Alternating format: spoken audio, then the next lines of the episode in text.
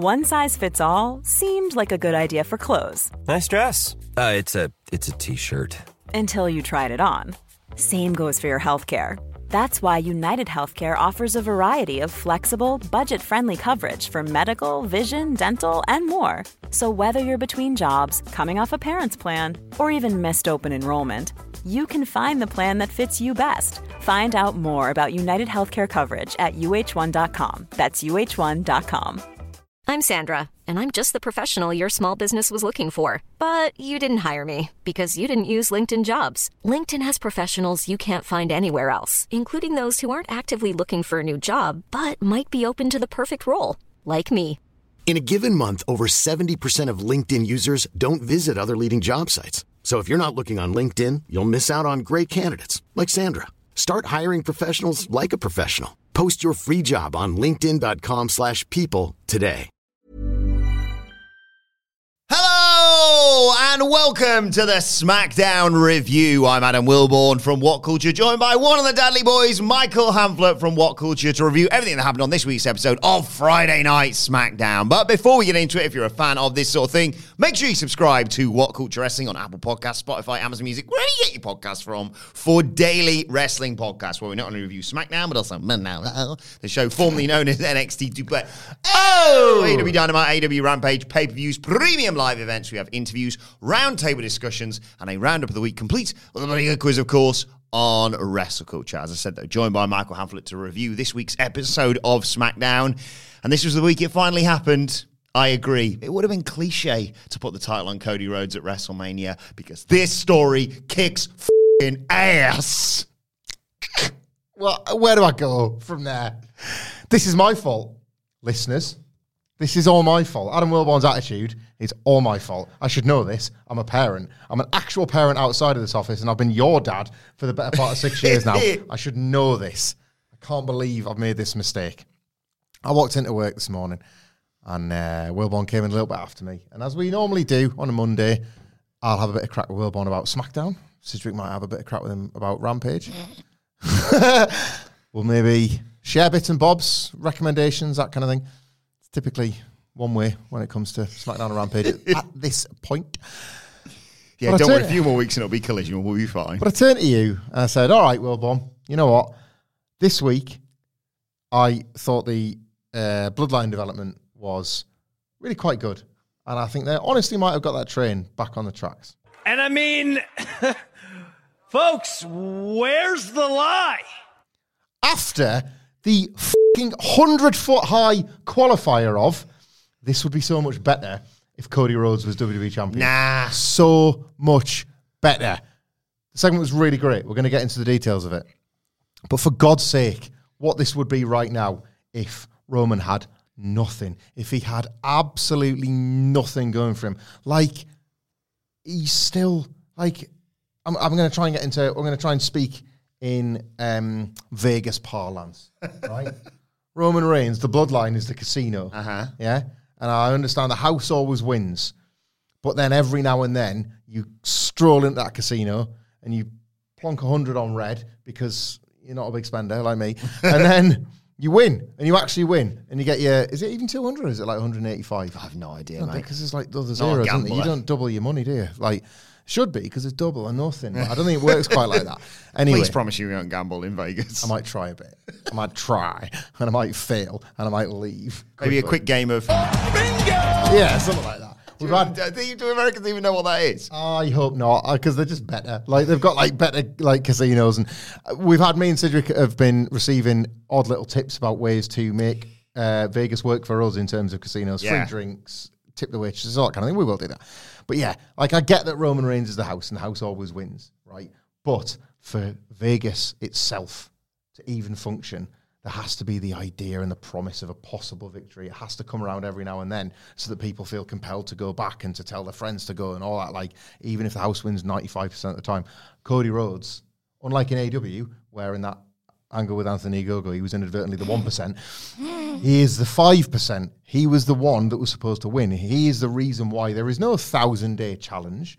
There is no, why is Roman not defending his title? Because the one guy that was supposed to beat him couldn't get it done.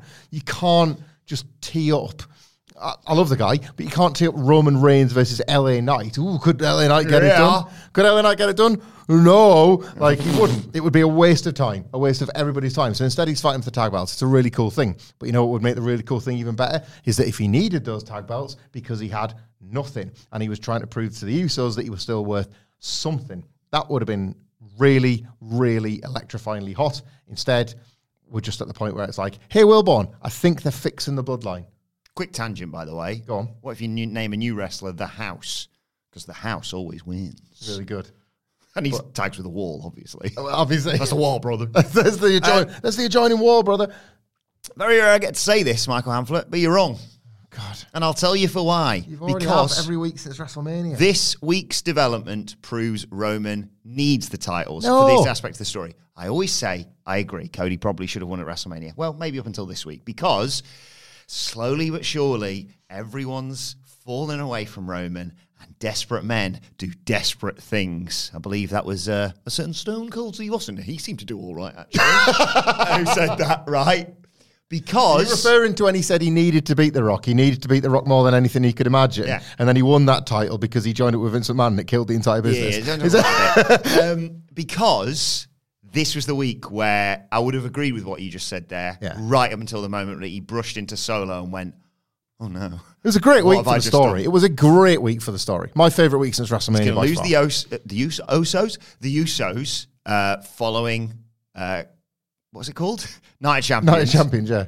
He's gonna. He's already losing them basically because he's pushing him away, and he's gonna be like, "It's okay because I've got Paul and I've got Solo." Solo, if you think about it, is the only reason he's held that WWE Unified, whatever it's called, championship on two separate occasions now. Yep. So he's clinging on to that title. He's going into SummerSlam, which will be his next title defense, if you believe news reports. It should be against Money in the Bank winner Cody Rhodes, by the way. Um, and he's going to have no one. And that's the moment where you take it all away from him and you put it all on babyface champion Cody Rhodes. Because this story only works now if he does have the title. Plus, WWE's kind of having their cake and eating it too because they're they're doing the whole uh, 1,000 days. We've got to Yeah. it. There's a big number. There you go. Job done, sort of thing. Solo was, you know, he's he's used the Usos early on in this run, and then he's gone bollocks to them. Look at that giant Samoan there, the enforcer of the bloodline. And now is the first, this week's episode is the first of, one can expect a series of, if someone watched the show, he'd know about this, granted, but the series of slowly moving Solo, Solo away or Solo realizing, oh, I'm just being used here, hmm. and nobody uses Solo Sikoa. And Paul Heyman getting his head turned by the younger, fitter, bigger, arguably, version of Roman Reigns, who's not been distracted by the bright lights of Hollywood. He just loves kicking ass. The thing, I, yeah, I we disagree obviously on a couple of fundamentals here, but we agree predominantly on the quality of this latest turn the story is taken, which we'll just talk about, I guess, in a minute. Yeah. but I will say, bigger picture, I, it struck me this week how um, I still believe, obviously, a beltless Roman was better for this crumbling empire business, but seeing the four of them together, uh, five, yeah, five Yeah. at this point. Still five of them. Seeing the five of them together this week when they were together almost made me think, well, if WWE liked Sidgwick's compared it to keeping the NWO together past the, past its Yeah. peak, and I, I get that comparison. But if keeping the belt on Roman is their version of that, I could well see them trying to drag the bloodline itself out longer, the split mm. out longer, because I think what I wanted and what you wanted are not that different. But the longer this goes on, the fact that they got past WrestleMania and yet we sit here and they're still kind of teasing things out, do, they just want to tease things out forever? Like, because the chemistry of them all is, is still really good. Mm. It's still really strong. Like, you can't advocate for Jay and Jimmy looking at the feet nervously every single week, and you can't have Solo Sikoa giving the angry stare and Paul Heyman looking scared and all the rest of it. You can't just recycle that all the time. Mm-hmm. But when Roman's been on television with them lately, just seeing the chemistry of them, all of them, does sort of justify not pulling the trigger on a split just yet. Yeah. And then if that's the case, well, and when do you do anything? When does Roman lose the belts? When does Solo turn on Roman? When do the Usos finally turn on Roman? When, when do you do any of this? Because this is something that they've clearly figured out a rhythm for creatively. Yeah. I, I don't know. Like well, I I've was got the answer for you if you want it. well This, week, SummerSlam. this weekend's Night of Champions, right? That's where they lose. Maybe Okay. Solo gets pinned. Maybe Roman gets pinned. I don't know whether you sacrifice that. It's a Mm-hmm. big thing to. Give it to Sami maybe. Yeah. Um, Optics immediate- wise, that's quite interesting in for Night Champions. well. immediate aftermath, he loses the Usos, setting up the t- rumored match of the Usos versus Roman Reigns and Solo Sikoa, which keeps Roman busy for Money in the Bank rather than a pointless title defense. We all know he's going to win. Mm-hmm. And then guess what the next pay per view is? SummerSlam. Yeah. It's right there. You've only got enjoy it. Enjoy whilst we're in it, guys, because we've got like what two months, two and a half months Yeah. left of this, and then we can look back and say, well, that was cinema. and that that C tweet, by the way, after this week this week's show, got another E. You're gonna run out of characters. I'm going to pay for Twitter Blue just for this. Read more. E. Read, read less. I'll just Block report. I'll not mute you. I'll just mute the letter E. So all of a sudden, there's virtually no tweets. But I was like, I'm, I'm just refreshing my timeline. There's nothing now because I've muted the letter E. This was worth it. This was a good idea. No, a good ada. So yeah, the show opened um, with the big uh, bloodline. Save yourself five minutes on a. Saturday morning entrance. Uh, Reigns comes down to the ring. The crowd are not happy to see him. They're chanting, "You suck." This T-shirt does. I quite like it. It's high key goated, but not in the only in a very literal sense. Yes. Um, he does the whole like acknowledge me shtick. Um, but before he can say anything, Kevin Owens and Sami Zayn are like, "Come on, Yep. got a lot of stuff to accomplish on tonight's show." so they come out, get a great reaction. They turn off Sami's music. The crowd keeps singing it. Um, and Reigns like, "Oh, it's fine anyway because I was going to bring you out, so not bothered."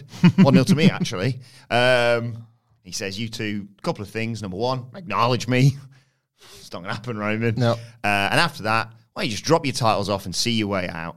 And uh, Owens gets all fired up and he looks like he's going to fire back with a promo. And then, no, he just fancies having a bare, bare knuckle fight then Yeah. with uh, Solo Sikoa. But uh, Sami thankfully steps in. And Roman's like, oh, yeah, fight, Owens, fight. It's all you know, all you know what to do. But no, we're going to we're gonna talk things out first. I've got some words I want to say to Sami Zayn. He said, I've had a special career, said Roman. Highest of highs, lowest of lows, but one regret along the way is wasting my damn time on you, Sami. Sami's like, oh, interesting you say that because my only regret is not twatting you with that chair sooner. um, he says, the last time we were in the ring together was Elimination Chamber, and I've got some things I want to get off my chest. That's wrong. It was WrestleMania. But, uh, Um, he says, and this is perfect encapsulation of everything. Your greed has led to this moment. Um, I've got nothing to say to you except this. Everyone told you you were the best. You've always gotten everything you wanted, but you're not getting these titles because you're not as good as me. You're not as good as Kevin Owens, and you're not as good as the Usos. Roman sells this a little bit and then says, I took it easy on you. I gave you opportunities, and he looks like he's going to tear into him or set something up. When in, here comes sliding in Jimmy and Jay. They are still bloodline for now. Uh, they jump Sami and Kevin Owens. They beat him up, and they head into the ring to celebrate. And Roman is not happy about this. He is furious. He didn't tell them to do this. He just get out of here. We'll deal. I'll deal with you back there. And he goes to leave, but he bumps into a statuesque solo Sikoa, and he doesn't know what to do. He doesn't know whether to apologize or or what. And he just storms to the back. I did see some. I'm going to say it. Bad faith actors on Twitter saying, "Oh, where's this, where's this come from?" I'll turn it in, mate. Watch the story. I don't have time for bad faith actors, but I don't have time for bad actors either, which is why a little bit of Roman Reigns' performance at the end was a bit much. Like, My favorite is it has to be a subtle shoulder thing, and that he just quickly checks. Yeah. or just lean into you. It's It like could- when a player's looking for a penalty. it couldn't be heavier handed if he'd have added 50 pound weights to one of his golden Roman Reigns gloves. like, it was good though. Like, in spite, I'm taking the piss of it there, but I'm being flippant because it's pro wrestling and you, like, it isn't cinema. This is the point. Like, just because it can be really entertaining, the best version of itself can make you feel like when you're watching it on television, you're watching your favorite TV drama or comedy. Just because it is that, it also does still have to paint in quite broad strokes sometimes. And I didn't, my sensibilities weren't offended by that, even though, like I say, some of the acting with the solo bit was cheesy because it absolutely wasn't with the Sami stuff. Roman's reacting was tremendous Yeah. during Sami Zayn's bit.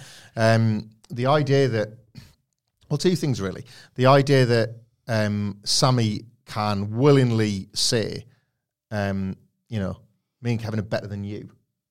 To Roman Reigns, the guy that theoretically is the god of all of this, you know, he's got a goat on his t-shirt, and yet Sami and Kevin can believe themselves to be better. Really does show you like how empowered Sami and Kevin are allowed to be as baby faces, which is really important because we did say after WrestleMania, the worst thing you could do is like other them and make them just make Yeah, carders. and it was worryingly going, Yeah. heading in that direction up until I'd say Raw last week. they've been in this like real high level, high stakes story, and then just because they've got the victory, it doesn't justify just bringing them into the mid card and ignoring it all forever. So I thought this was a really nice way to approach that. Sami's in, yeah, I know they were in the ring at WrestleMania, but it's reasonable to say we haven't come eye to eye like this since Elimination Chamber, and I've I've wanted to, you know, I've kept really quiet about this. uh, you know, like sort of wants to have that speech, and he does, but he's brave enough to do it because he's in, he's got his best friend with him. They've got the belts. There's no reason why he shouldn't feel empowered to say that. Yeah. He doesn't fear Roman Reigns anymore, and that's great because who still does? Jimmy and Jay, specifically Jay, and all along Sami's really wanted to get through to Jay, and they've fought, and now, you know, like it's not like they haven't laid hands on each other now, but he wants to believe that Jay is backstage still listening Yeah. and hearing those words, so that's really good. But then he's used the Usos, he's weaponized what he knows Roman thinks of the Usos to get to him, and Roman's reaction to that was spectacular because the idea that Roman would sell it not by being offended on behalf of his cousins, but be offended by the comparison to them was so cruel. Yeah. What a dick. Roman Reigns is a dick. He's a fucking dick, right?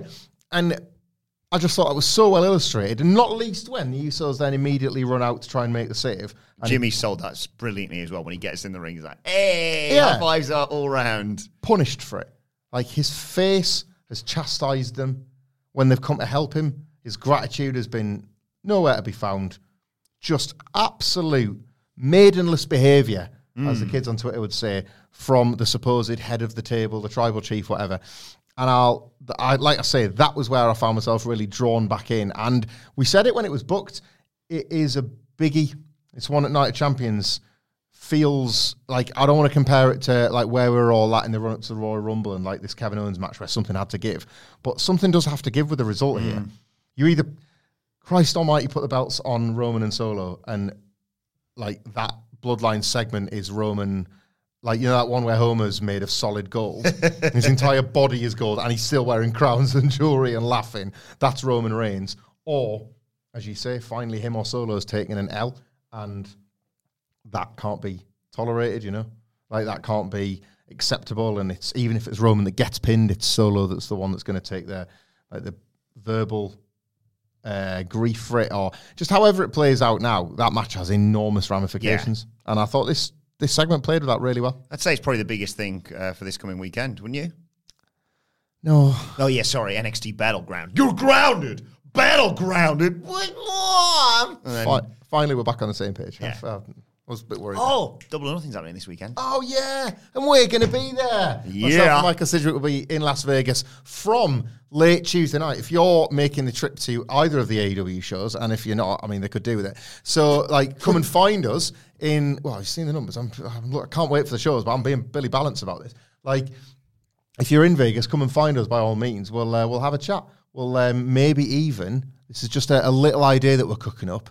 Maybe even you will find your way onto a what culture video. I'm doing the chin stroking emoji, but we'll leave that one because that might not come to fruition. But well, it'd be lovely to meet you anyway. But yeah, we'll be there for Dynamite as well. Dynamite and um, well, and Rampage on a technicality, and then Double or Nothing itself.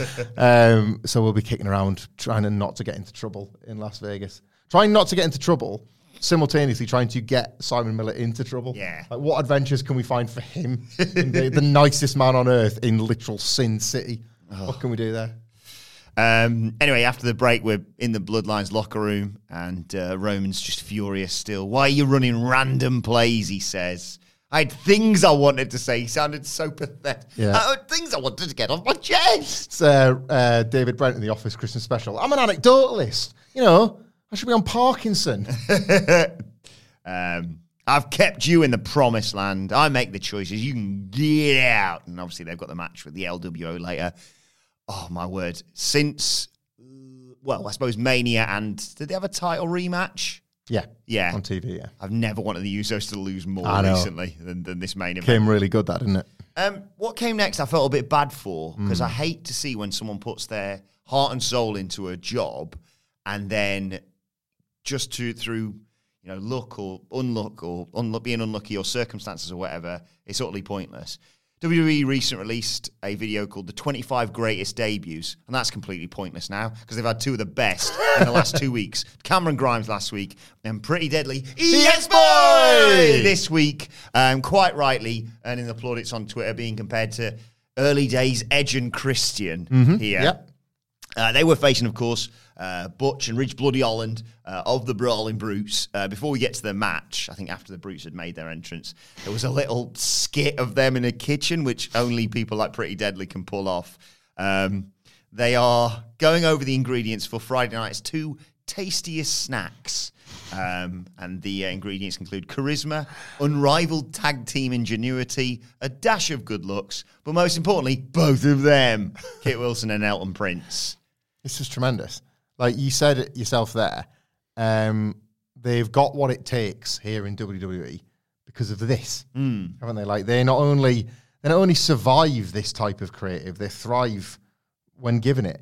I want to like I want to take a shot of them doing kitchen shtick and then just sort of like earnestly caption it with "This is professional wrestling," because it's obviously not, but it's very much WWE's version of it, and it also doesn't.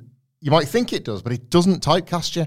These are comedic heels right now, and already they were so charming with it in NXT that there was the whispers of a babyface turn Yeah. for them. Certainly, when they were positioned against Gallus, there was one team that was likable and one that wasn't. Like this stuff will eventually become like so popular that they become undeniable. Yeah. And that like this system doesn't favor many, but it favors that favors that trajectory. And I got such a good feeling coming out of this show for Pretty Deadly. And I feel like it's important to praise that because I have a very, very depressing contrast later on in the show. Okay. Um, by comparison. But this, to your point, was another like home run debut for characters coming up from NXT. Yeah, I saw some people saying, "Oh, I didn't get a great reaction in the arena because no one watches NXT." But Yeah. you've established to that audience and to the watching audience, these are arseholes. This was an elevator pitch, wasn't it? And my word, I could, you know, when I saw who they were put up against, I was like, okay, perfect. Hmm. N- You couldn't have asked for better opponents, especially because the match starts and immediately Pretty Deadly do their little, you know, finger waving Scott Hall stuff. Yeah. And Butch obviously stamps on them straight away.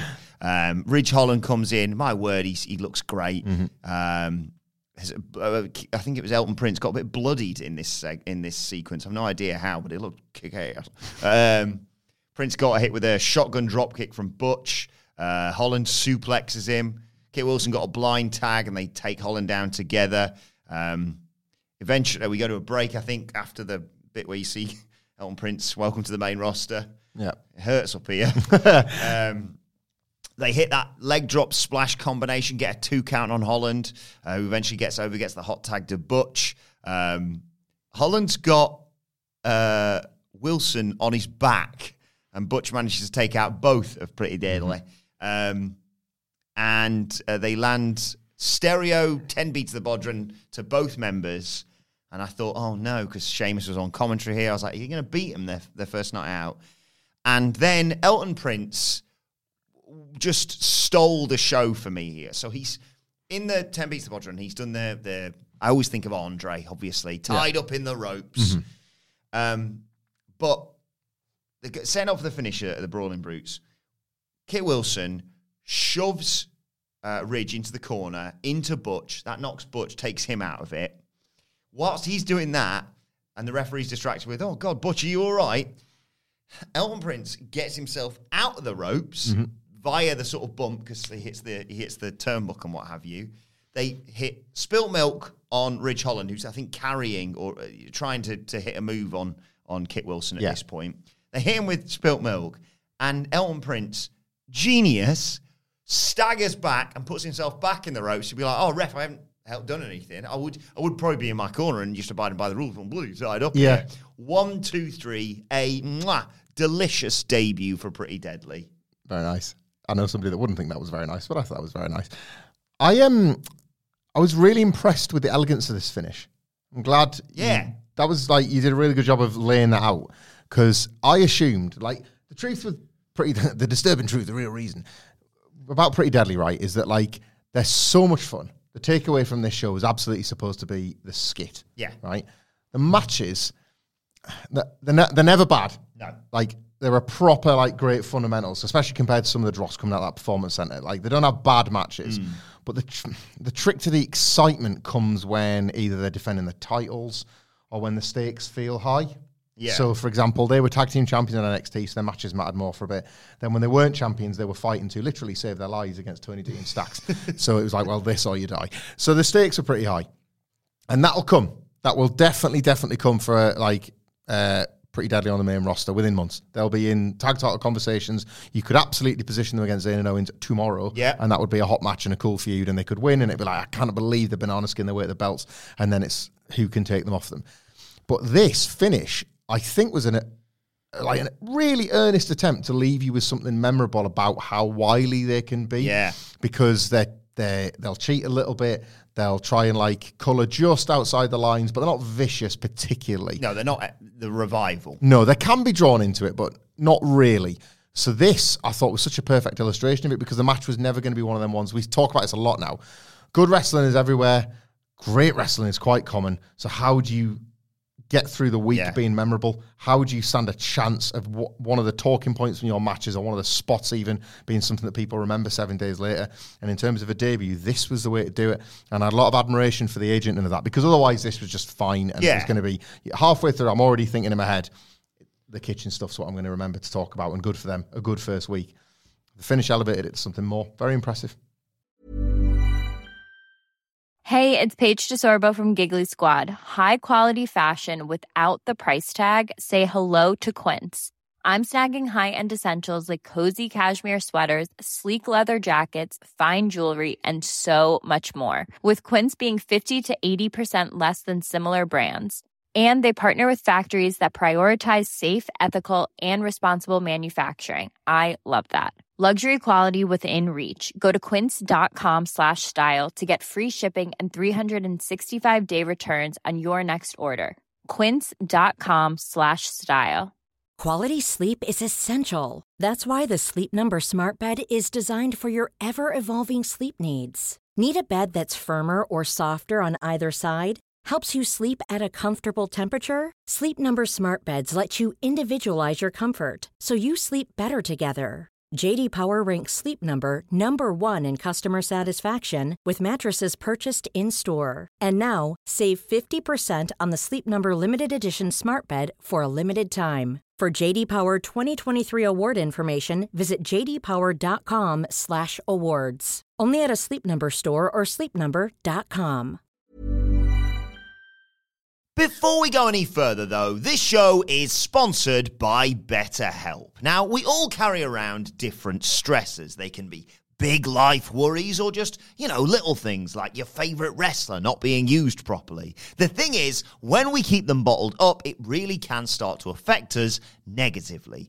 Therapy is a safe space to get things off your chest and to figure out how to work through whatever is weighing you down. It is really helpful too for learning positive coping skills and how to set boundary. Therapy basically empowers you to be the best version of yourself. So why not give BetterHelp a try. It's entirely online, designed to be convenient, flexible, and best of all, suited to your schedule.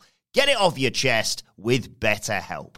Visit betterhelp.com slash whatculture today to get 10% off your first month. That's betterhelp, H-E-L-P dot com slash whatculture. Uh, we had a lovely tribute video for superstar Billy Graham, who unfortunately we, of course, lost last week. Uh, and then it was time for Zelina Vega versus Asuka. I like the fact that they tried to maintain uh, Vega's momentum by uh, referencing how over she was, obviously, at Backlash in Puerto Rico. Um, but we all knew what this was going to be with Asuka fighting for the title in just a, a few days' time.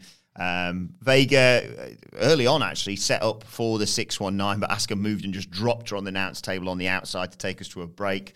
We come back, Vega fires back up. Uh, hits a basement drop kick, gets Asuka in position for another 619, hits it this time, and hits her with the Meteora. Only gets a two, though. They trade pinning combinations, but Asuka suddenly snatches her out of nowhere, puts her in the Asuka lock, and gets the submission victory. Post match, she's insane. She won't break it. Who runs down but the world champion Bianca Belair? But it was all a ruse to try and miss her again. This time, though, Asuka doesn't quite hit the target. Yeah, it was all right. I love Zelina Vega in theory, but I think sometimes the matches, like her push, was obviously situational for backlash and 100% the right call, by the way. But um, I think sometimes she's so good with her character and she feels very believable. And especially this like LWO run at the moment, you can see like she's wearing a heart on her sleeve. And I think that passion goes a long, long way. But then the matches are a little bit milk toast. And Asuka, like snatching it, it, it at least illustrated the gulf in class between them in like a kayfabe way Yeah. which is fine because Asuka's fighting for the title as this newly regenerated heel. But I kind of saw it in reality a little bit as well. Um, I don't know, like Zelina Vega as a lower card babyface that is constantly developing a character is no bad thing because she'll she's gotten people over before. Like she's gotten like the wrestlers she manages, let alone her opponents. So I have no doubt that she can continue to get herself over. But I don't know, just the in ring wasn't quite up to scratch here. It's fine. Asuka was dominant in victory, which is what she's supposed to be. So it worked for the story. I'd say the most disappointing thing about SmackDown came next, um, and that's probably on us from our experience of this in NXT because it was the Grayson Waller effect um, with AJ Styles. Obviously, AJ fighting for the inaugural uh, World Heavyweight Championship, United Champions against Seth Rollins, um, and Waller. He he they upped the standards a little bit. He had the TV screen in his desk now Yeah. rather than just a little graphic on the screen that only ever focused on Grayson Waller's face, and he had the little ticker with all the let's be honest invented tweets Yep. um, that and messages that that Grayson had received. He talks about AJ Styles. He brings him out. Um, he talks about the fact they've had some history in NXT as well. Um, and then he puts Styles over. You're a first ballot Hall of Famer. Um, what would winning this World Heavyweight Championship mean to you? And Styles talks about his injuries and the latest injury uh, being the longest ever of his career. He's been training harder than ever for his comeback. He needs this World Heavyweight title more than air to breathe. Um, meanwhile, Seth Rollins on a movie set, but you know AJ's not going to go two footed here. He says, "Good for him, but you better be ready because I am." And Waller's like, "Well, we all can't wait for it. Shill for the pay per view, but premium live event or whatever you want to call it. Uh, it's going to be an instant classic, but."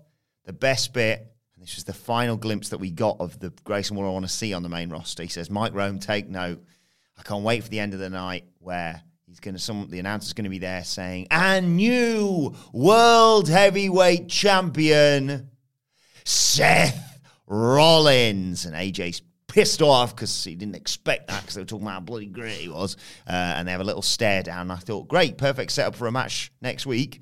And then that, even that's not happening next week. I, I don't know what's going on here. I don't know whether they were cut for time or what, but this wasn't the Grayson Waller, uh, and through no fault of his own, that I was hoping to see on the main roster. Not at all. I um, you know, maybe we should be a bit more patient and let it play out.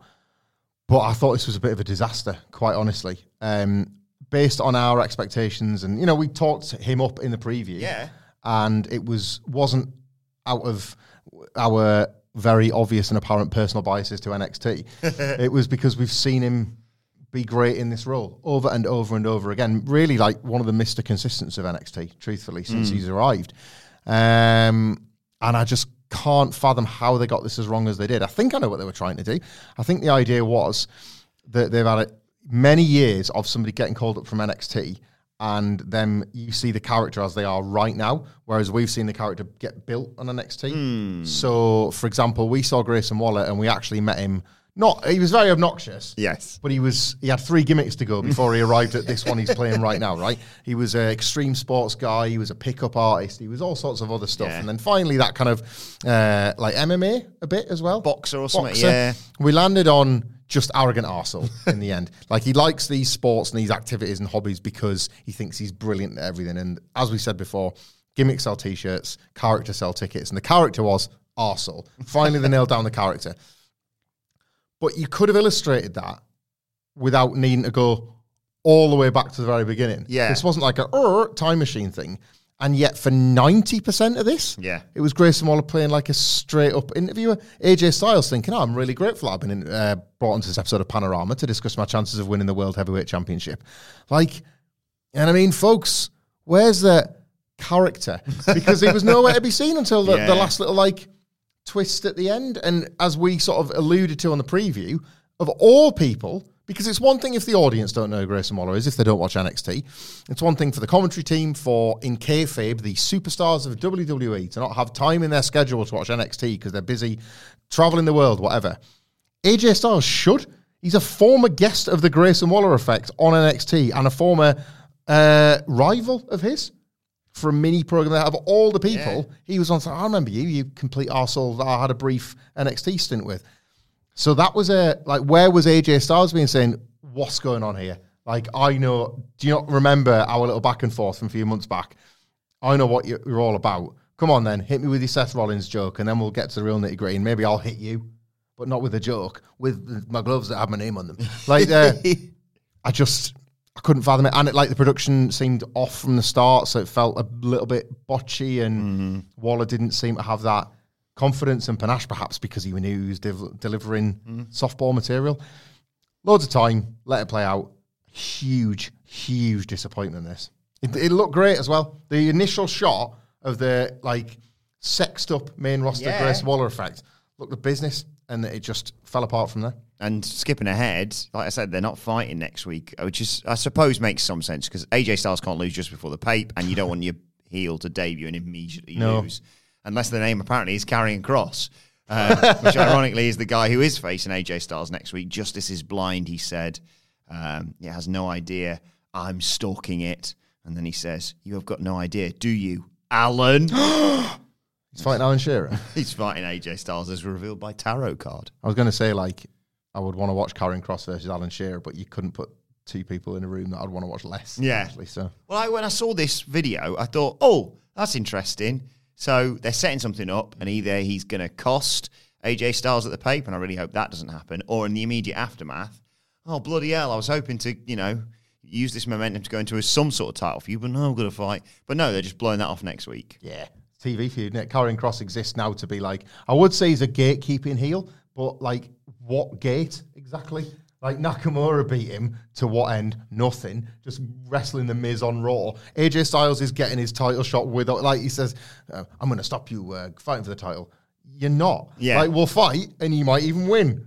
Does that affect my trajectory? Not at all. No. Like so, I, I don't even think gatekeeper's an accurate. It's one of those ones where it's like a gate. You've seen those photos where it's like a gate Yeah. on a public path in the country, but there's just fields either side, so you can just walk around it. So hang on, it's AJ Styles versus the Style Keeper. He's not- Yes. he's not. He's a, he's a milk monitor. Like he does have that role on SmackDown, but it's only because nobody else really wants to take it. Uh, LWO backstage. Um, I was milk monitor once, I think. but yeah, Yeah, like school milk was going out of style in the UK thanks to Margaret Thatcher um, wanting to stop children having nourishing, healthy drinks in school. But I remember doing it once, and it was you did get extra milk. So there was uh, there was you know there was white gold at the end of them aisles, but you, ca- yeah, your reputation is sullied after the fact. So you get you free, with then you get the f- out of there. Uh, anyway, Rey Mysterio says the Usos are going to find out what happens when they mess with the LWO because they're trying to get that. Oh, yeah. Trying to get that chant over. Uh, yeah, speaking of which, he came next. It was the Street Profits in action against the team that Rick Boogs insisted on calling the Boogalicious Knights. Guys, it's right there. Is it though? Like are they in, like because we got tweeted this, and I'm assuming you like me read that and kicked yourself because Yeah. I we should have been across this. Apologies to the listeners. Unprofessional. Yeah, like I, I think I'm more motivated to come up with puns when Sidge is in with us because he absolutely hates Oh, them. yeah. But you're a man that like could find a pun in an empty wordless room. So like between us, I'm, I feel like we failed our listenership there. But did we? Because were WWE too scared of the copyright heat here? Maybe. The Boogalicious Nights. You love Rick Boogs. Yeah. and I thought he looked incredible here. And I also like the way they set this team up because the, the fact that they formed and split on the same night is quite Yeah. funny. Uh-huh. Um, and the fact that L.A. Knight yeah. Got a, yet again a great reaction and said, um, I want gold and I could beat the Street Profits with literally anybody. So I've got this bell end Mhm. to come and help me. Rick Boogs is great, obviously. Um, also, shout out to, well, shout out to both members of the Street Profits, as always. Um, Montez Ford blowing up his chest to start the match looked great. And yeah, if they do this right, they've got a hell of a star in Rick Boogs as well. Mm. Sorry, in Rick Boogs! Thank you for that. Because, yeah, bench pressing Montez Ford 10 times is still impressive to me. I'm still that wrestling fan that fell in love with the tassels and stuff Mm. when I first started watching it hard. And then Angelo Dawkins comes in, and Angelo Dawkins is bigger. So you're like, okay, what are you going to do here? Please be careful of blowing out your knee again, like Yep. you did against the Usos at WrestleMania. And instead, he hits curls with Angelo Dawkins. And when LA Knight's like, right, enough of that, time for me.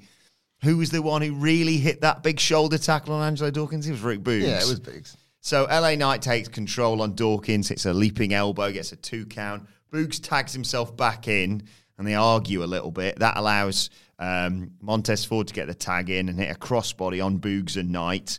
Uh, they're on the outside now, and Ford hits a senton onto them both.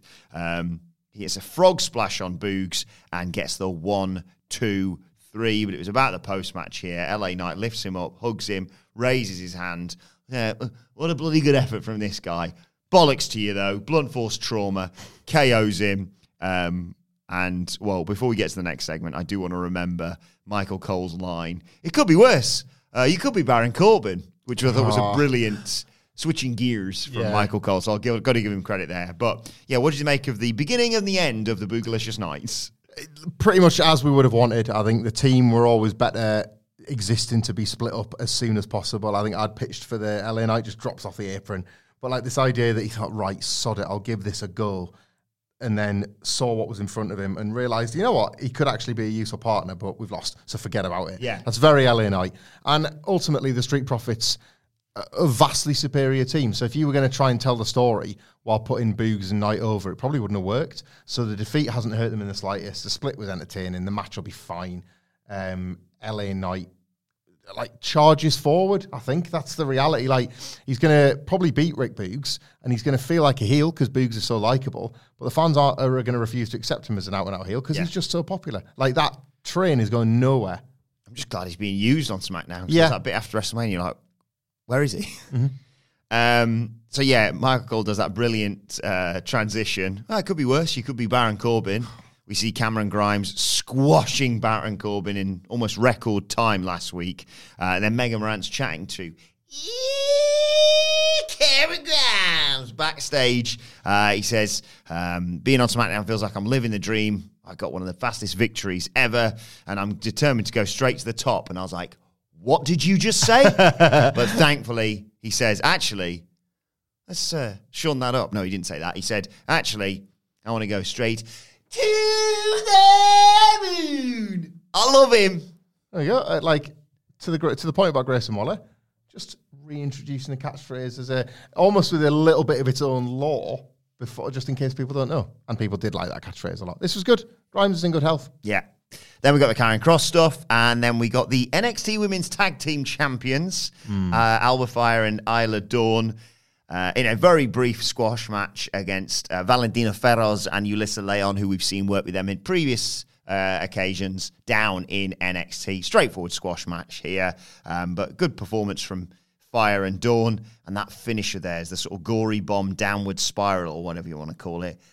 Look, looks awesome. It was like 60 seconds this match, but it was all they needed. Ah, Aye, nothing to the match. The belt situation gets no even idea. even weirder now that like what's happened with Raquel and Liv is what's happened with Raquel and Liv. Yeah, like there's a lot of problems with the belts. Just don't do a belt swap with Bianca and Rhea, for God's sake. No, but this women's division needs some like serious admin done Yeah. on the title pictures because what the frig's happening with 95% of all the titles? No, no, all of them. Like they're all in a state of detritus right now because of where they should or shouldn't be, what show they should be on, and obviously the you know the vacancy, the unexpected vacancy. Yeah, speaking of which, yeah, they- they've immediately followed that by talking about um, Liv and Raquel Rodriguez uh, due to Liv Morgan's injury in that match with uh, Bayley and Dakota last week. Uh, they're going to have to relinquish the world tag titles, uh, the women's tag titles, I should say. Sorry. Um, and then on Raw, which we will of course preview later on today, there's going to be a fatal four way, which Rodriguez is going to be a part of. She just has to find a new partner. Um, but the champions are probably in that match, and Yeah. it's not Raquel and whoever she finds to tag with. But we'll talk about that later. Um, in the back, hey Kayla, um, catches up with Raquel. Uh, she puts over Liv Morgan. She says she won't give up though, uh, and in comes Bayley and Iyo Sky um, to uh, say that uh, actually Dakota Kai's injury last week was worse and more heartbreaking, if anything. um, but if she can find a partner, they'll wrestle next week. Well, get well, Liv Morgan, and Yeah. uh, get well, Dakota Kai as well. I don't know. Was that like a worked injury to put over this current thing with these two? Possibly.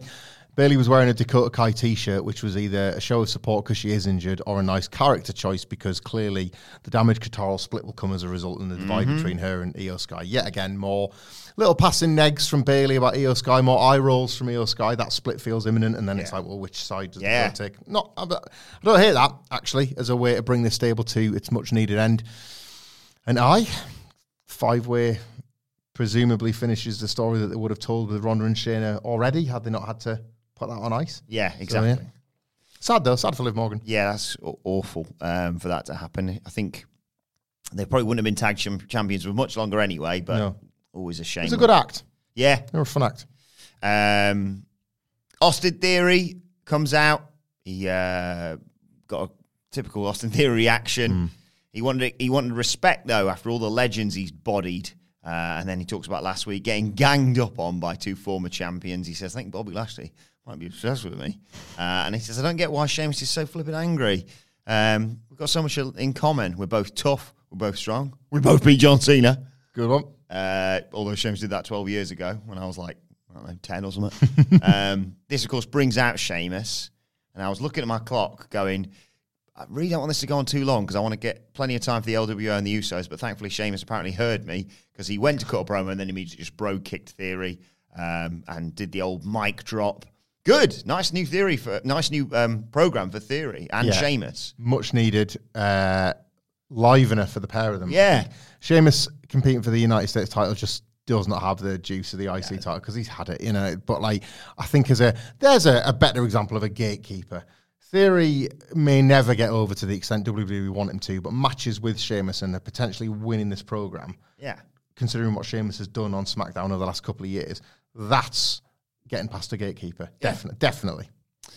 Um, before the main event, we go to the back. Um, Paul Heyman's gone into the Usos dressing room. He says, "Look, don't worry, Roman forgives you." Uh, and they're like, "Oh, cool. Will he be out there for our match later?" And he's like, "No, he's got um, tribal chief stuff Yeah. to do." Um, but he says, "Hey, you got a lot. We got a lot to plan. It's the thousand day celebration for Roman Reigns." Um, are you and uh, Sidge doing a SmackDown preview thing? We I'll be in a field, everyone, on my friend Stag do. We will be doing. Is this now? Was this celebration bef- like for the taped show next week, which I haven't read the results of? But was it for that show or was it for the one after Night of Champions? I feel like there's a Because that would um, KO allow- show maybe next week or something, isn't there? Yeah, so it's coming after Night of Champions, which is great because it means Roman's going to be on the show and he has to immediately. We'll see the fallout of whatever's happened at Night of Champions. That's right, isn't it? I think so. Yeah. Um, Um, but yes, we will be previewing this week's SmackDown. We're going in, we're going in spoiler free, and possibly doing something else around SmackDown. I'm offering a lot of like half baked teasers because we don't know until we get out there. but it will be very, ne- at very least, nice to watch SmackDown at a normal time, like because in Vegas it'll be on at like six o'clock at night or something like that. Oh, of course. Wheel of Fortune with our tea, eat it on trays, watch in front of the telly, and then watch SmackDown. Um, and uh, Paul Heyman goes, guys, it's just the LWO. You've got it, haven't you? Mm. Just make sure that's a not a prediction, that's a spoiler. Yeah, yeah. And so we got the main event, the LWO versus the Usos. Um, this was just a load of fun and given Mm. plenty of time, quite rightly. Um, I d- also, new favourite thing, Santos Escobar's little whistle. I won't do it now because it'll ruin people's ears who's wearing headphones. Oh yeah, It's a bit where they sent the Usos to the outside. Rey jumped on Santos's shoulders, and I thought, hello. and he just does the whistle. so cool. Yeah. Um, we The see LWO is a, like a runaway success. Yeah. I like nothing but respect for how they've assembled this whole thing. Uh, Reigns and Sikoa are shown watching the match on a TV with Heyman backstage. Um, they come back. Usos are in control, but they've isolated uh, Santos Escobar. He keeps trying to get to the corner and getting cut off. Finally gets the hot tag to Rey Mysterio. Uh, Jey comes in at the same time. Mysterio hits a springboard crossbody, gets a near count, uh, a near near fall, even a two count. Um, Jey kicks Mysterio. Mysterio responds with a destroyer and another two count. Jimmy interferes. Jey hits a great like pop up neck breaker uh, for a good near fall again. Um, Rey sends the Usos to the outside. Escobar comes in and hits a splash onto them. Um, Rey Mysterio goes up top. He gets a leg drop on Jimmy, but Da- Jey dives in to break up the pinfall. Uh, Escobar gets super kicked. Uh, Rey throws Jey to the outside, goes for the 619. Jey breaks it up, hits an Uso splash, and I was like, no! but thankfully, it was just a two. The Usos go up top. But in amongst all this, here comes Owens and Zayn. Owens takes the ref. Zayn interferes. That allows Rey to hit the 619 on Jimmy. Escobar hits a splash. One, two, three. The Usos lose. They fail their tribal chief, who is uh, pissed off. Uh, disappointed Roman Reigns is the last shot we see, and him sort of mumbling and ranting to Solo Sikoa. Yeah, nice book in this, and I'm going to even defend baby faces kind of acting like heels to make it so. The LWO have lost so much more than they've won that you've seen some discussion that well they're already beaten into the ground. They might have an over T-shirt or they might have some iconography that they can lean on, but ultimately when the matches happen, when push comes to shove, they lose, and you, you can't back them.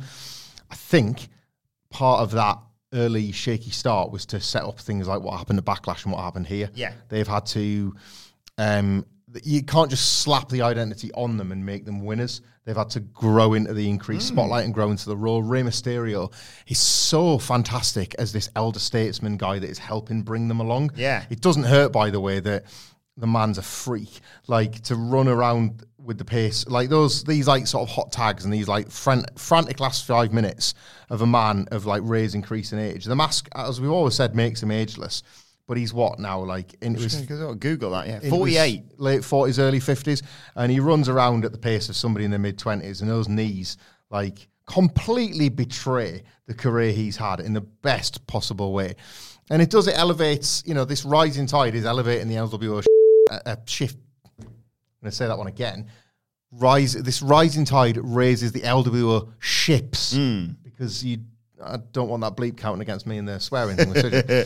and I think they needed to suffer those losses for this win to matter as more. Because when you said no, I thought it too. Because like, well, they, can beat them. They've beaten them before, Yeah. and it was super effective in that sense. On Zayn and Owens cheating to help them win, Zayn at this point especially has made it crystal clear that Night of Champions comes and they are washing their hands of Yeah. the bloodline. So what last bit of business can they get in the mix of before that tag match? This. They can stir the pot. Sami at the start of the show said that, and he believed it, that the Usos are better than Roman Reigns. Yeah. He isn't forcing them to lose because he thinks they're losers. He doesn't. He's forcing them to lose because he wants that situation, that combustible situation, to be confronted. So I don't think it's like that heelish of the baby faces to cheat here in this context. I can understand out of context why you might think it's so, but I just think this ties quite neatly with what he said in the, the show opening promo. And the problems for the bloodline continue. I th- love it. It's good stuff. It is. It's like they've they've definitely they've they've got a believer in me again with this like this match at very least on a Saturday. I will from the other side, uh, the of the world, be uh, attempting to make time to watch this because I am absolutely on the hook for the Breakfast result. stuff that for you, wouldn't it be? Oh yeah.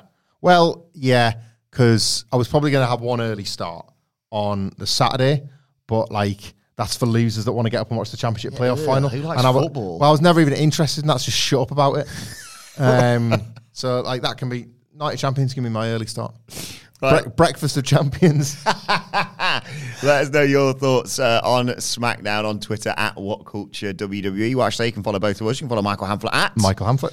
Follow me at Adam Wilbourn. Follow us all at What Culture WWE, as I said. Uh, and make sure you subscribe to What Culture Wrestling, wherever you get your podcasts from. For daily wrestling podcasts, me and Sid will be here later on uh, to review AEW Rampage. And then we'll all be back to look ahead to Monday Night Raw. But for now, this has been the SmackDown review. My thanks to you, Michael Hamflett. My thanks to you for joining us. And we will see you soon.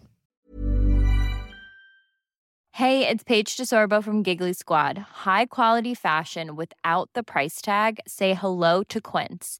I'm snagging high-end essentials like cozy cashmere sweaters, sleek leather jackets, fine jewelry, and so much more. With Quince being 50 to 80% less than similar brands. And they partner with factories that prioritize safe, ethical, and responsible manufacturing. I love that. Luxury quality within reach. Go to quince.com slash style to get free shipping and 365 day returns on your next order. Quince.com slash style.